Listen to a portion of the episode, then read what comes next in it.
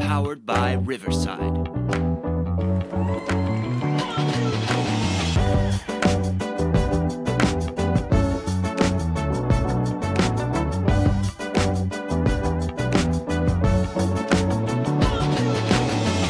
Welcome to season three, episode 20 of Garage Takes. Do us a huge favor if you have not done so already. Hit that like, subscribe, follow button. Um, hop over to the YouTube channel, to the Garage Takes YouTube channel. Hit that subscribe button. We greatly appreciate it. Leave us a five star review, comment on our stuff, interact with us. We greatly appreciate it.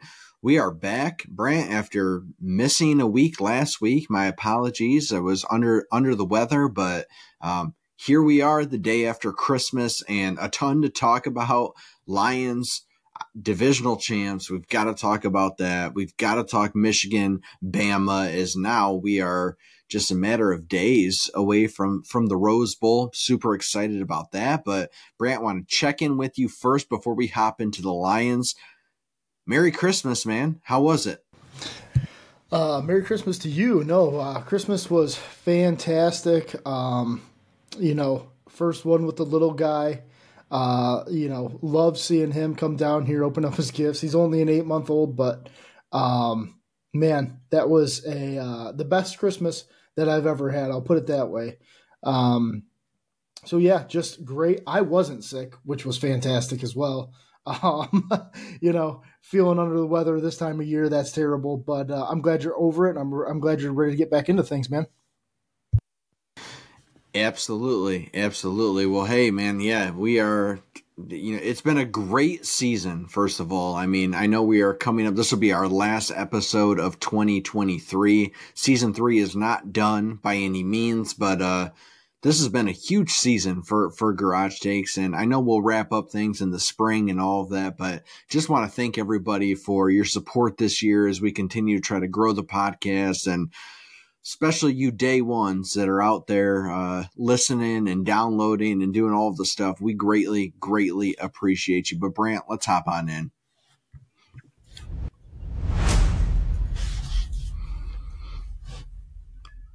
Brant, the NFC North belongs to the Lions for the first time since 1993. Heck, it wasn't even the NFC North in 1993. Um, 30 years the drought is over. My question to you is what does this mean right now to this city, this franchise, and just moving forward from here? Is it good enough for the 2023 24 season? Um, or is there a little bit of meat left on the bone? And should people feel disappointed if this thing comes down and crashes and burns? You are not disappointed. Nobody as a Lions fan can be disappointed. This was the goal of the season, home playoff game. This is all that was beating the fans' heads. You went on the road, you got it done. Tough road environment. Vikings, average team, we know that, but the average in the NFL can get you any weekend. So, great job. Uh, you know, Jared Goff, Amon Ra showed up in a big way. Uh, running game did enough. So it was it was a great job by uh, by the Lions to not crap the bed, Dave. Like I'll put it that way. They played well enough to get the job done. As a fan, you have to be celebrating this weekend and saying, "Hey, we're bringing someone to our house. Someone's got to come here to beat us to move on to the divisional round." Which then, as Lions fans, you can say, one win away from one win one win away from an NFC championship game. And God, that must feel amazing. Um, so yeah, you you get the home playoff game. We know how uh how advantageous it has been for the Lions at home this year. So that is huge to get that done. Uh, the, probably the most important thing, Dave, that I took away from this weekend was the next two weeks you're on cruise control. I know that the two seed there is still possibilities for it. I'm not sure. I'm not sure you need to be going for the two seed, in my opinion. I think sitting at the three is just fine. Get guys rested up, Can't lose anybody on that offensive line. You can't lose any of your stars right now. You certainly cannot lose Amon Ross St. Brown to some fluky injury. For me, you're playing these guys, but you're not giving them maximum reps. I'll put it that way, Dave. Uh, but as a fan this weekend, it means everything to the city. It means everything as a Lions fan.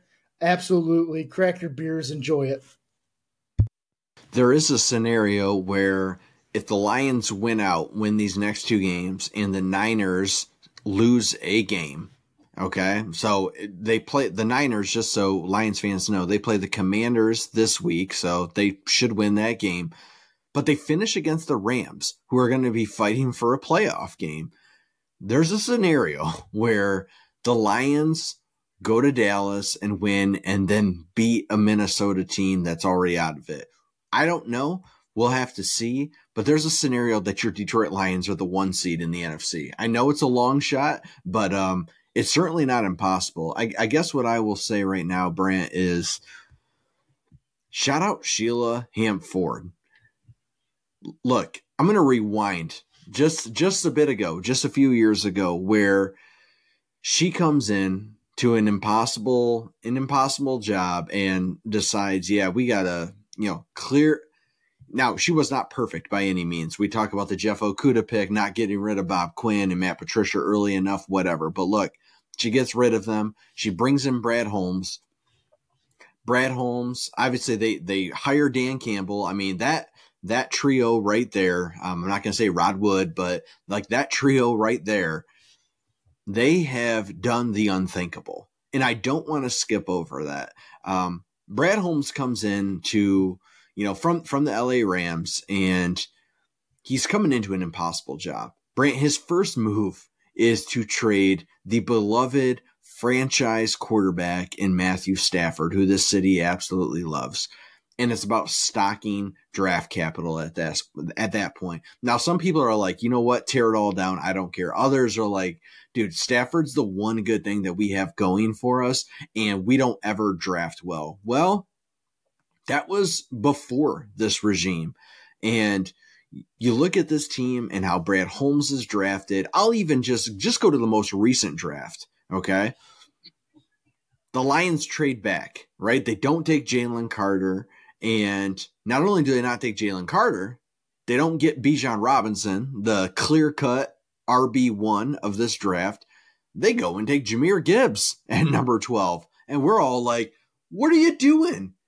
you can't get that value for for the second best running back in this class at number 12. Brant, who's been the best running back in this rookie class? It's been Jahmyr Gibbs. And, and, and maybe that's to the fault of uh, Arthur Smith and how the Falcons use Bijan Robinson. I think that's a huge piece of it. But the bottom line is they went and got a weapon that they knew. Maybe it wasn't the first few weeks of the season. Okay. And I remember even sitting here and being like, hey, you draft this guy number 12, he better be able to immediately contribute. I remember being that guy. But as the season has gone on, guess who's an absolute integral part of this playoff run right now? It's Jahmyr Gibbs. Okay. It's Brian Branch. It's Sam LaPorta. It's the Amon-Ra St. Brown, third round draft pick a couple years ago. Absolute stud. Okay. That offensive line is elite. We're seeing what it looks like when they're healthy and they're clicking. And that's the Brad Holmes vision. That's the Dan Campbell coaching. The culture change absolutely needed to happen. And I know we hear that word so many times in Detroit, but it needed to happen. You needed a coach to come in here. He may not have been the X's and O's coach that you're going to bring in. He was never going to be Bill Belichick. Okay. But you know what he was? He was the culture setter, the tone setter. This is a head coach who played for this team in 2008 when they went 0 16. He knows what the city has been through. He knows how important it is to get this right. Not only did his words shock people at first, kind of made some people laugh, like, easy, dude, biting kneecaps, all of the stuff. We know what he said. He's delivered. And not only has he delivered a few times or in critical moments, He's delivered ahead of schedule. Brant, this is year three of this regime. They are the divisional champions for the first time in 30 years. They will host a home playoff game at Ford Field. And regardless of what happens, and I'm right there with you, regardless of what happens, this season is huge for this franchise. We are turning a page. We absolutely are turning a page. And look, the Lions, I don't change my take from a couple weeks ago. I think they are, they could beat anybody. They could beat anybody in the NFL right now. They could also lose to anybody and surprise us. Okay. So we don't know. But do you love this team? I do. Do Lions fans love this team? They do. Nationwide, does America love the Lions? They absolutely do. And so, Brant, I am all in. I am thrilled for Lions fans everywhere. And I just don't want to miss this moment to say, enjoy this. Like you said, crack a beer, enjoy this moment. Like, this is big. It is. No, you haven't won a Super Bowl, okay? No, you, you haven't won an NFC championship or, or whatever, but you have done something that has not been done in 30 years. Enjoy it. Go ahead. Dave, Michigan is America's team. I don't want you to forget that. Jim Harbaugh told me that. Um, no, I think I think the point about Sheila Ford Hamp is uh, well taken and uh, a really good point by you because she actually put the right pieces in the right places and it and it panned out beautifully. And whatever happens in the future, whatever happens next year, um, doesn't matter right now because to me, it's so it's so easy to flip in the NFL. You can become from worst to first every single year, right? There's there's different ways to do it, obviously, but um, this year they feel like they went in to to win um, the NFC North, and they and they accomplished that. We go back to the trade deadline things where um, maybe they're not built for the Super Bowl right now because you just said you know they can win any game, they can lose any game. They didn't go all in at the trade deadline, so it feels like mission accomplished for this year to win the NFC North, and that's what they did. So, um, you know, hats off to the whole organization. And I don't think anybody's really ever said that about the Detroit Lions organization. Hats off to them. And no, they haven't. And the last thing I'll say, and it's kind of the perfect segue to Michigan football, is look, Michigan up 30 24 against Ohio State as they march down the field and have Marvin Harrison Jr. making magic happen. And we're all sitting there like this. Oh my God, here it comes up six. They're going to take it down the field, score a touchdown, kick kick the extra point, and we will lose by one point. That Michigan team was different, is different. That program is different. Rod Moore gets that interception. That has not historically happened. The same thing happened to the Lions this weekend. Wasn't the, the prettiest, best win in the world. They kept the Vikings in it, but they're up six. Justin Jefferson converting on like a third and 26, something wild. Okay. But they come down with a, with a game sealing turnover that just, that hasn't happened. Has not happened to this team, to this franchise ever. We're always on the other side of it where it's just heartbreak. Okay. Um, this is different. This Lions team is different enjoy it, soak it up because man, years like this don't come around often, especially in this league where every win is hard to come by. Go Lions. Brant, I want to transition here to Michigan football and I'm excited to talk about it. Man, we are what today is Tuesday. I'm losing track of my track of my days here. Today is Tuesday. We are six days away from Michigan taking on Alabama in the Rose Bowl, um, an iconic stadium event, you name it. Um, taking on a big time program, and we've got to dive into this game. So.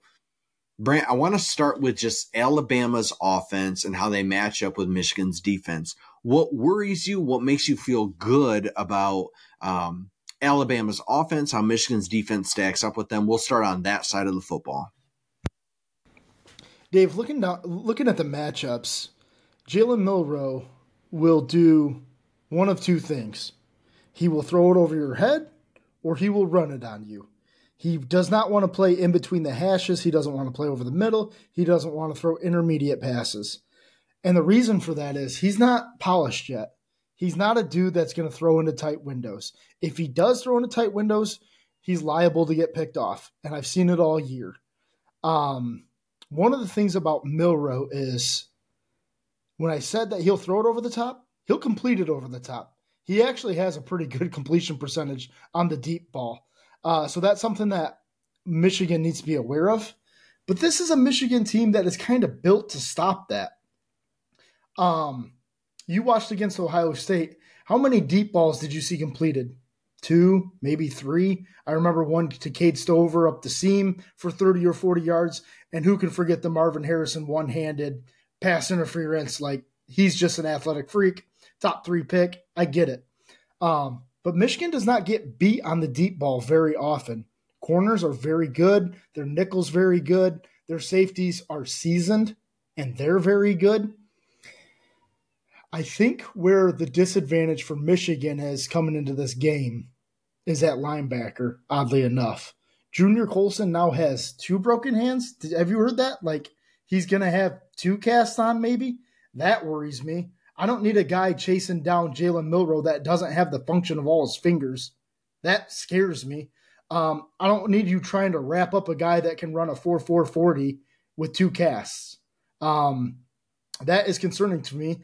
And while Junior Colson probably is our best linebacker, we are pretty deep at linebacker. So I think, Dave, that we need to be running in fresh bodies for this spy situation because you're going to have to spy um, you know, give up some of that middle coverage to make sure you're hanging out and, and making sure you're you're keeping Jalen Milroe boxed in, basically. Um, so Ernest Hausmann is probably going to have to play a little bit in this game. I'm going to guess. I'm going to guess they're going to have to go three linebackers at least, like on a on a typical rotation. Defensive ends, you have got to keep them in the pocket.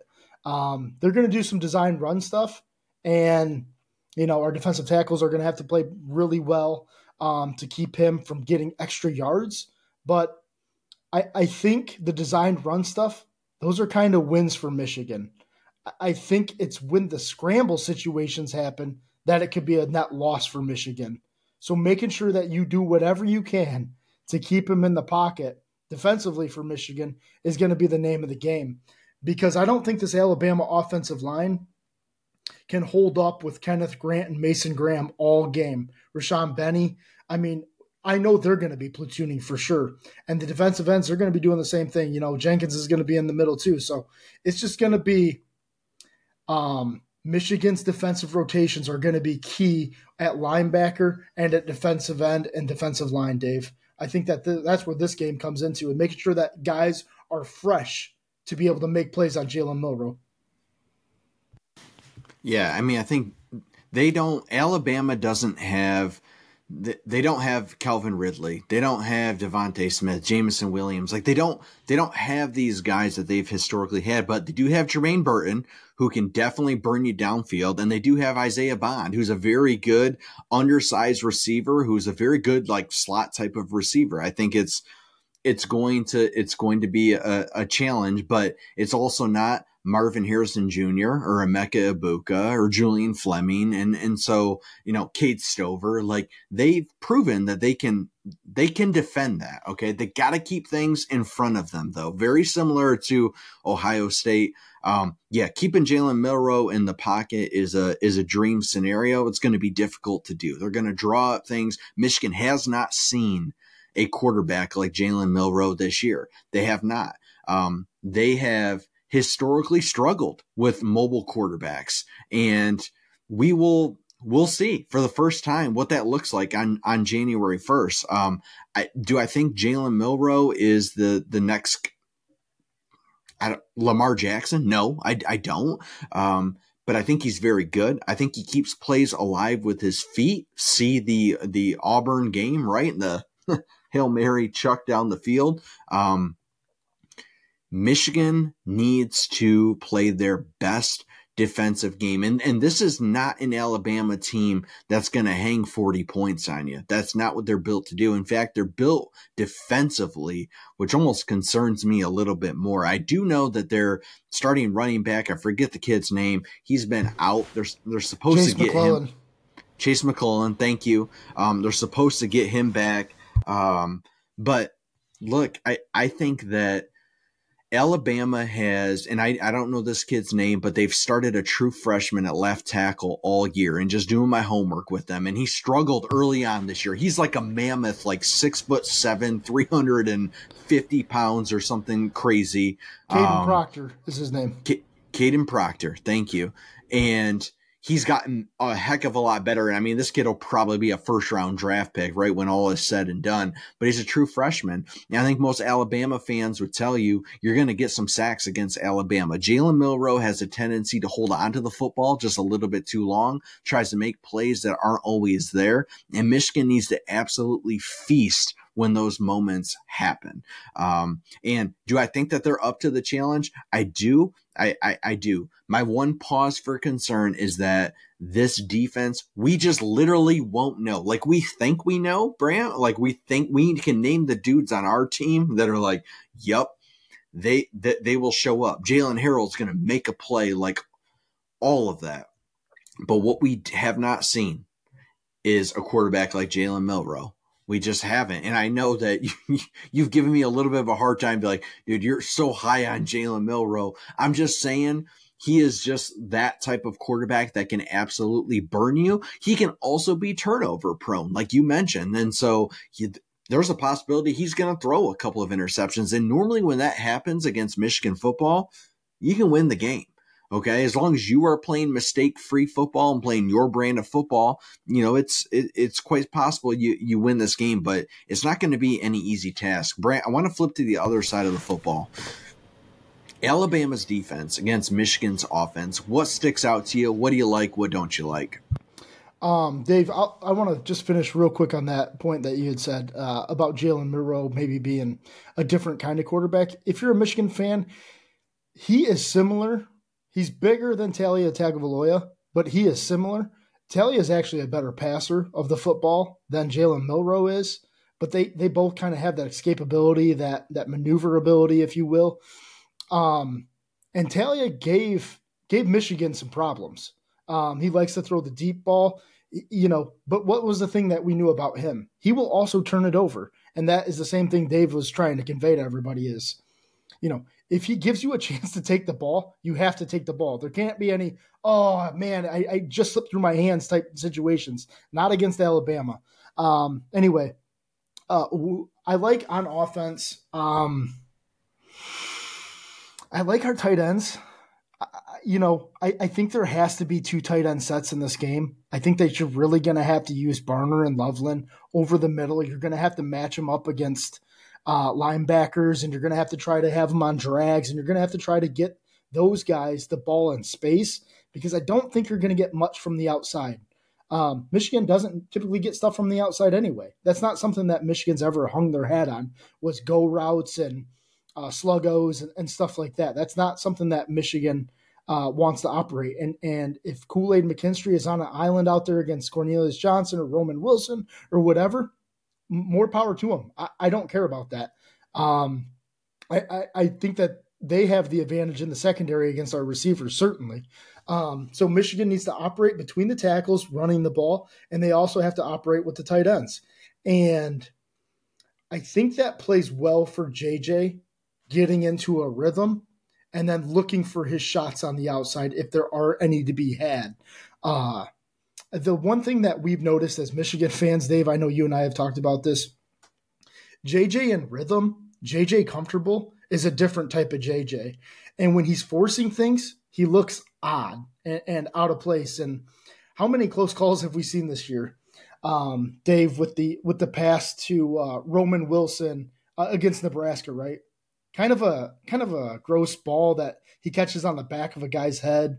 Um, the throw against Ohio State, kind of a close call to be sure.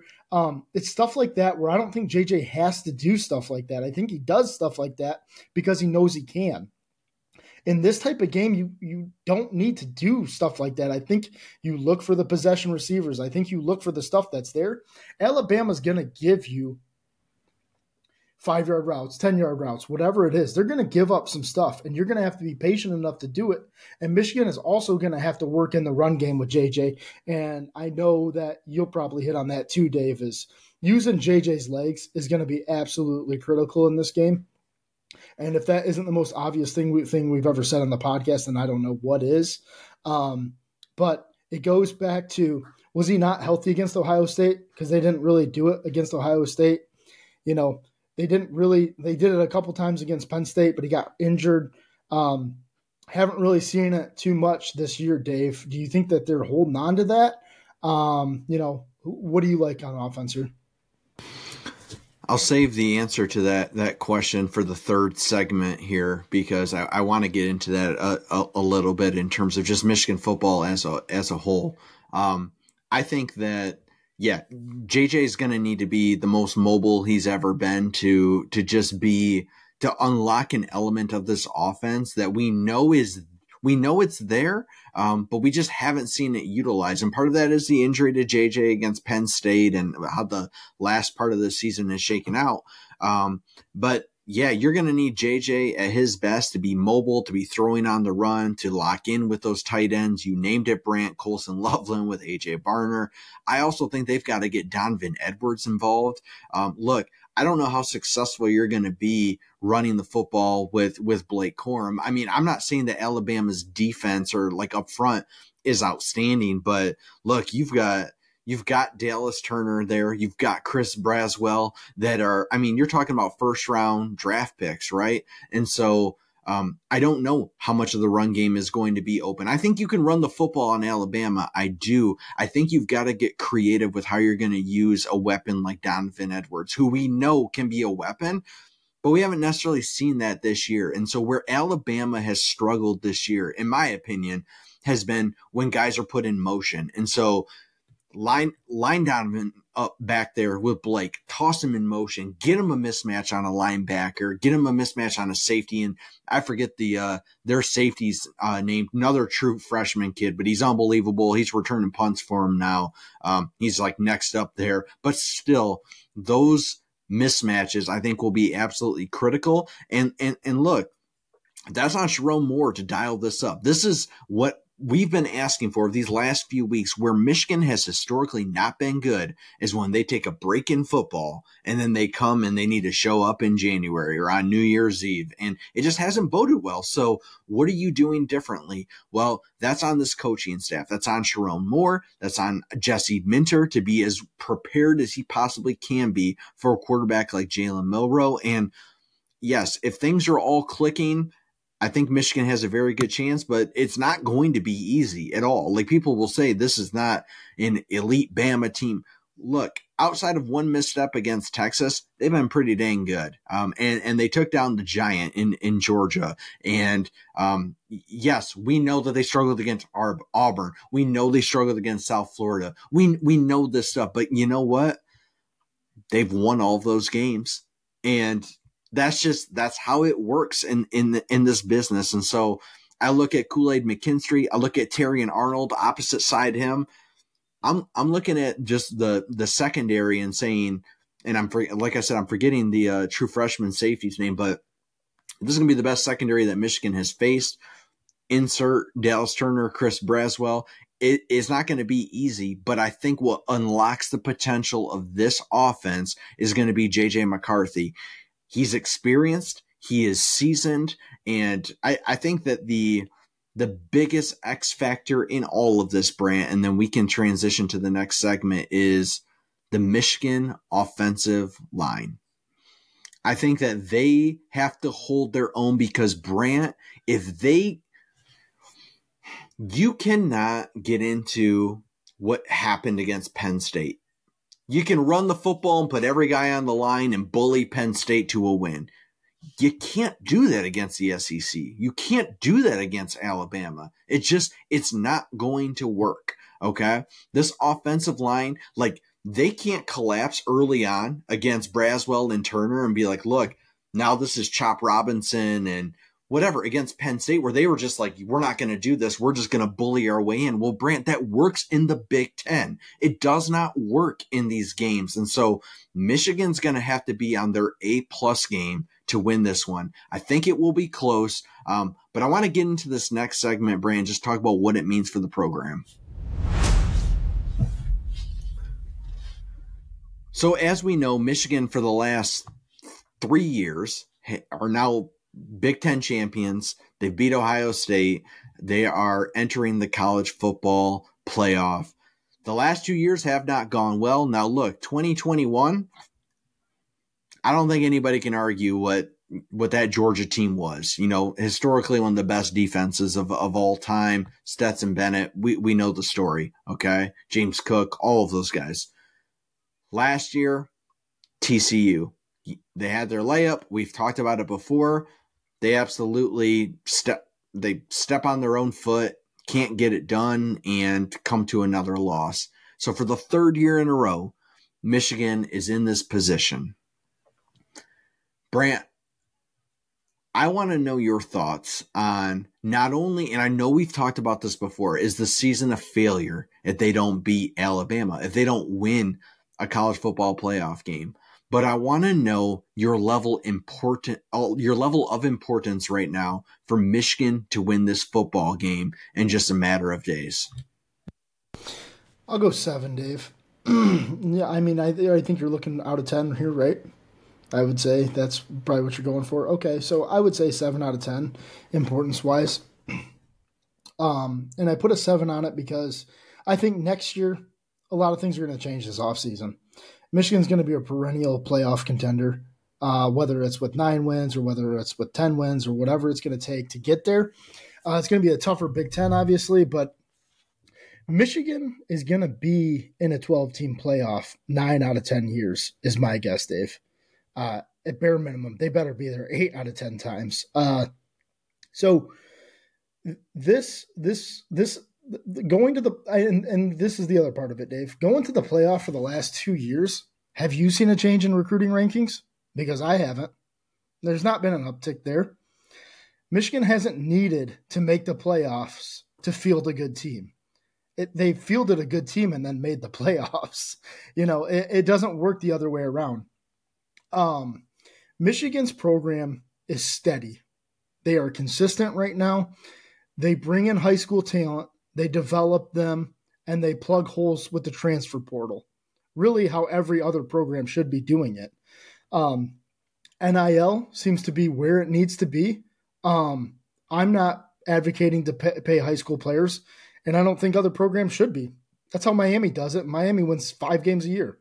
Um, I have no interest in that. I think that Michigan's doing things the right way. Sure, we cheat to win. I don't care. Um, but that's that's a little joke there for you, Dave. Um, but it, it comes back to the fact of this program is not defined by this game. You don't win three straight Big Ten championships and look at this team or look at these coaches and say they're failures. They didn't win a national championship. That's not how that works. You don't you don't call Georgia's season this year a complete failure because they lost to Alabama in an SEC championship game by three. Um, that's just not how the college football world should work. So, um, I think if if Michigan goes on to lose this game, I think they'll look at it and say that's very disappointing. There's no there's no doubt about it. Um, but it's Alabama at the end of the day. Alabama had the number one ranked class last year, Dave. So um, you talked about all the true freshmen that make a difference for them, and there's good reason. They're great players. There's great players that play for the Crimson Tide. We're not immune to that. We've seen it for years, Dave. Nick Saban has had a staple program for the last 15 to 20 years. He's done a great job. Um, but that's where we're trying to get to. We're trying to get to Alabama status. Michigan is not at a a tier one uh tier one A plus territory right now. They don't recruit with Georgia. They don't recruit with Alabama. They don't recruit with Ohio State.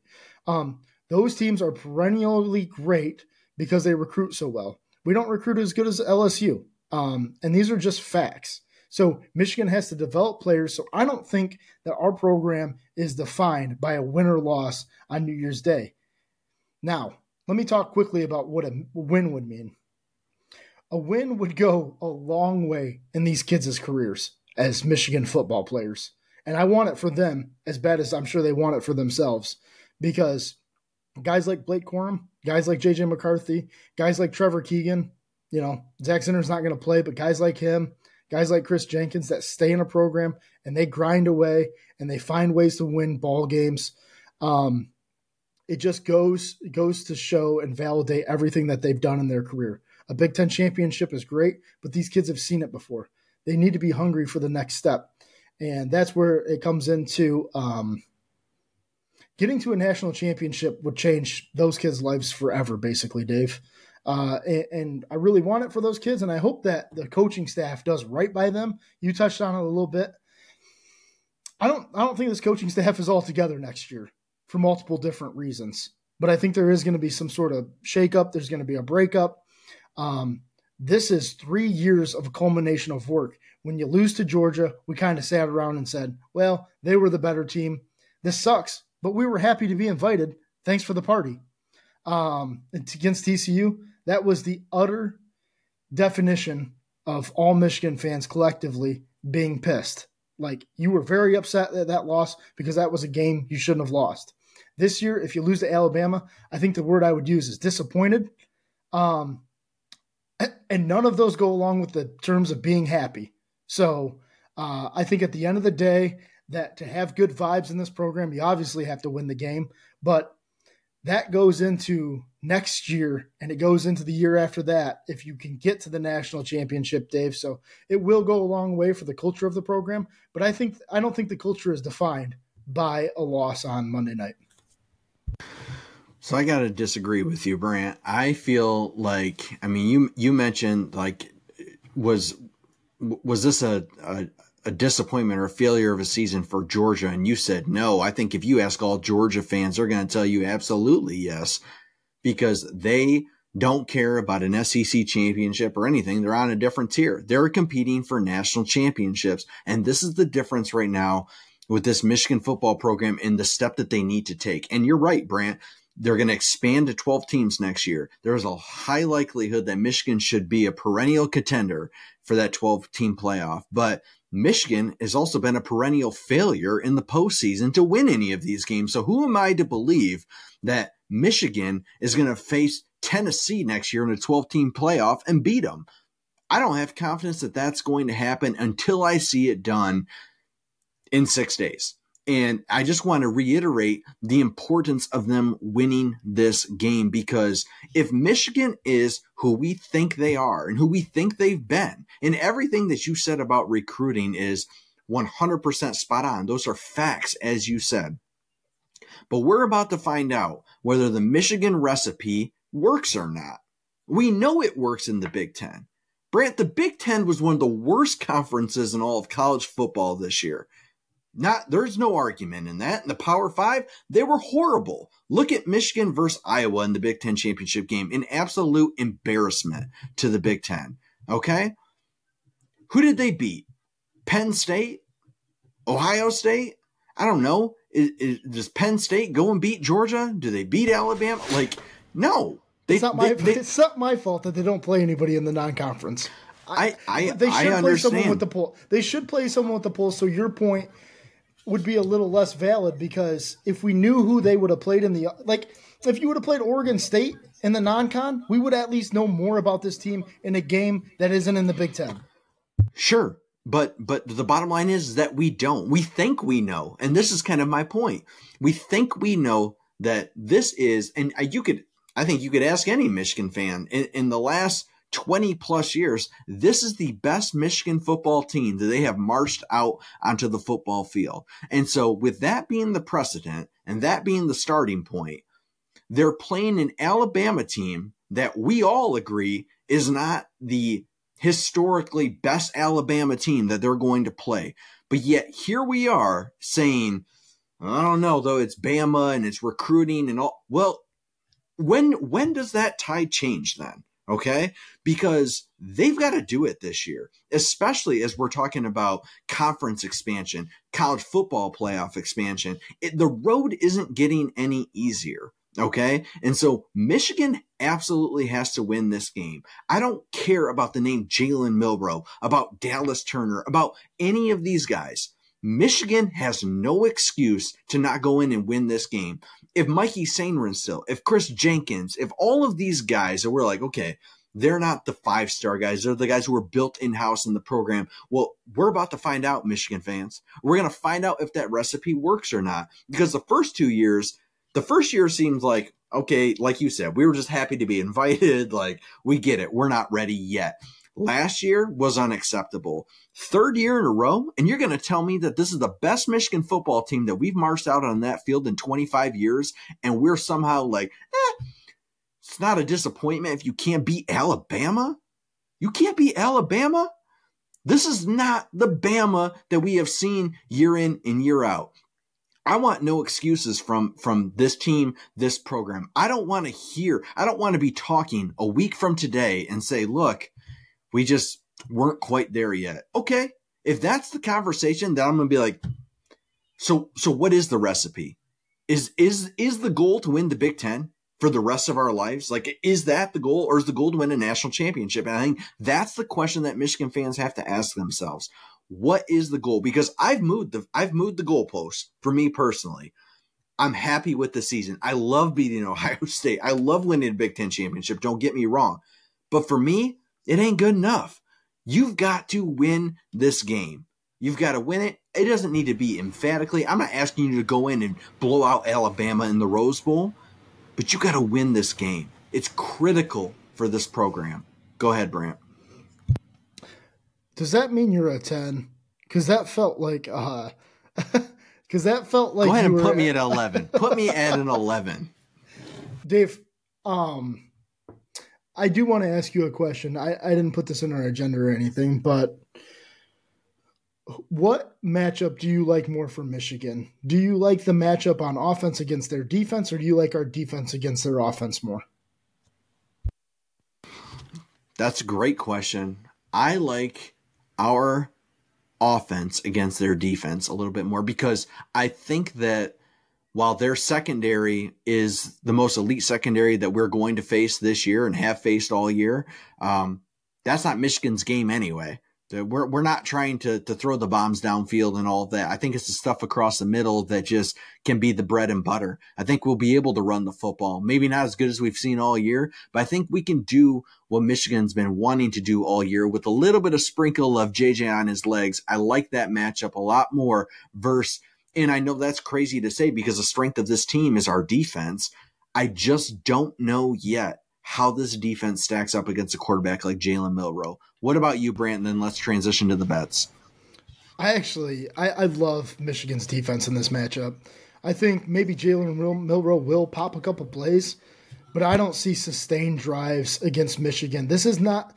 You talked about the offensive line, Dave. Their offensive line is not intimidating. It looked really good against Georgia and had, you know, good for them. they got whipped against Auburn, and Auburn is not very good. So they've had up and down games this season, but they're not going to come out there and ball out for 60 minutes. You're going to have opportunities to make plays. And Michigan, you've got to take chance. You've got to make your own luck in this game. You have got to come down with that right interception. You've got to recover the fumble. You've got to you, have got to sack Milroe when you've got a chance to sack him. Like those are the types of plays, Dave, that you talked about about taking that next step as being that program that is expected to win games like these. Um, just would be like it would be nice to know in September when you actually play somebody with a pulse um, that you are actually validated as good. Because uh, right now we don't know, and and to your point, I, I got you there. Absolutely. All right, man. Get us on out of here with the bets. Dave, let's start with the Cotton Bowl.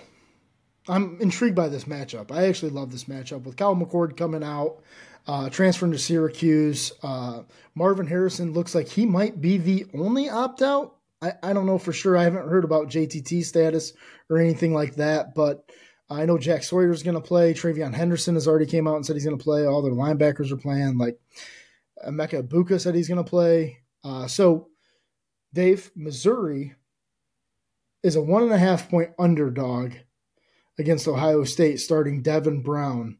Do you like Ohio State? Basically, in a pick 'em. I'll take Missouri there.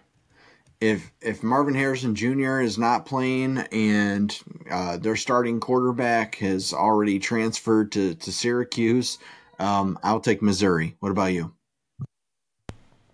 I actually love this matchup for uh, Missouri. Now that you get Devin Brown freshly in there, um, let me tell you how Ohio, how, how Ohio State can lose this game. This is a no-win scenario. Imagine Devin Brown goes out and balls out and looks amazing and throws four touchdowns and plays on a clean sheet.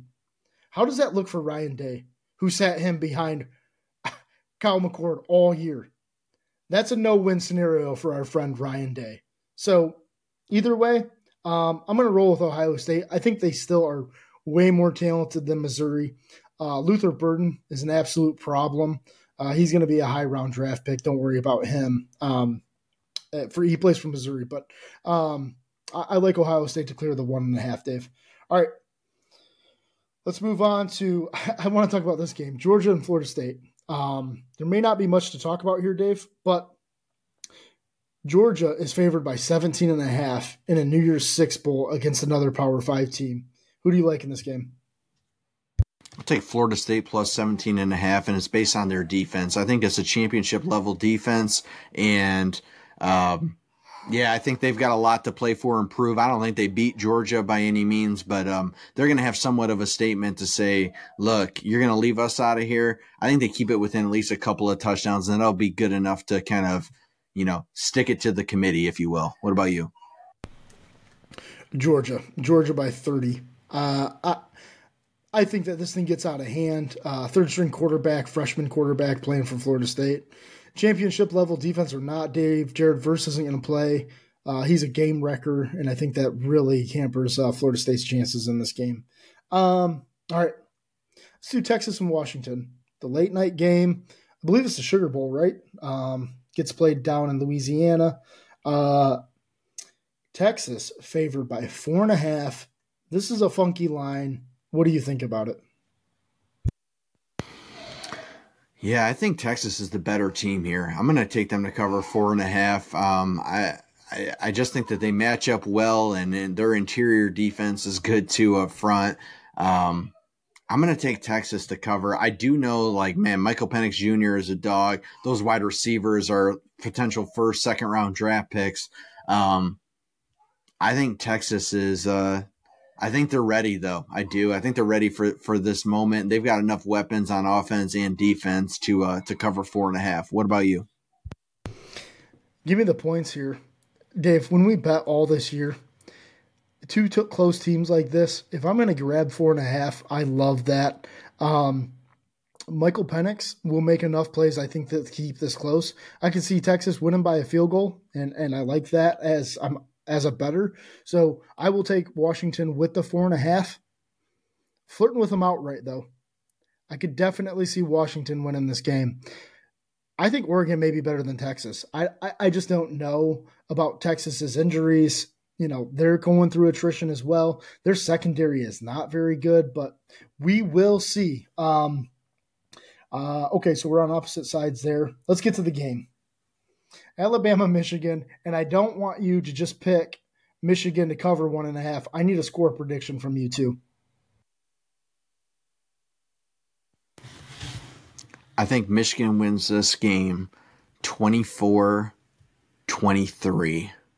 And it will be very close. I will take Alabama plus one and a half, but I think Michigan wins this one in a super tight, not ultra low scoring, but a fairly low scoring game. Definitely not going to be a, you know, dropping 40, 45 points, anything like that.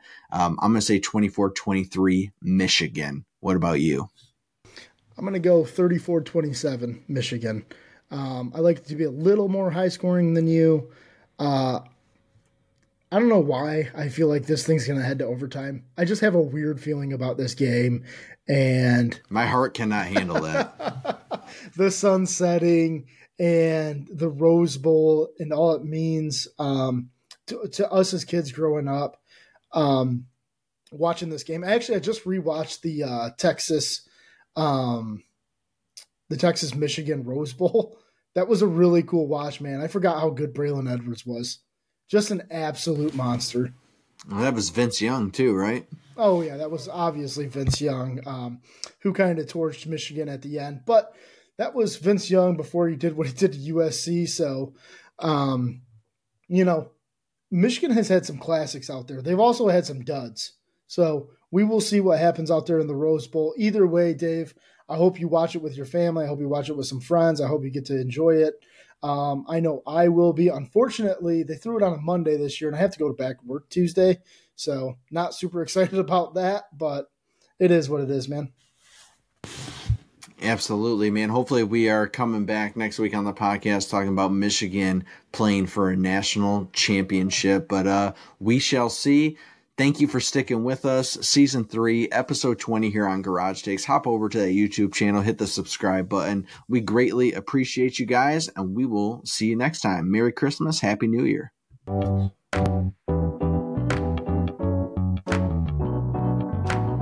Powered by Riverside.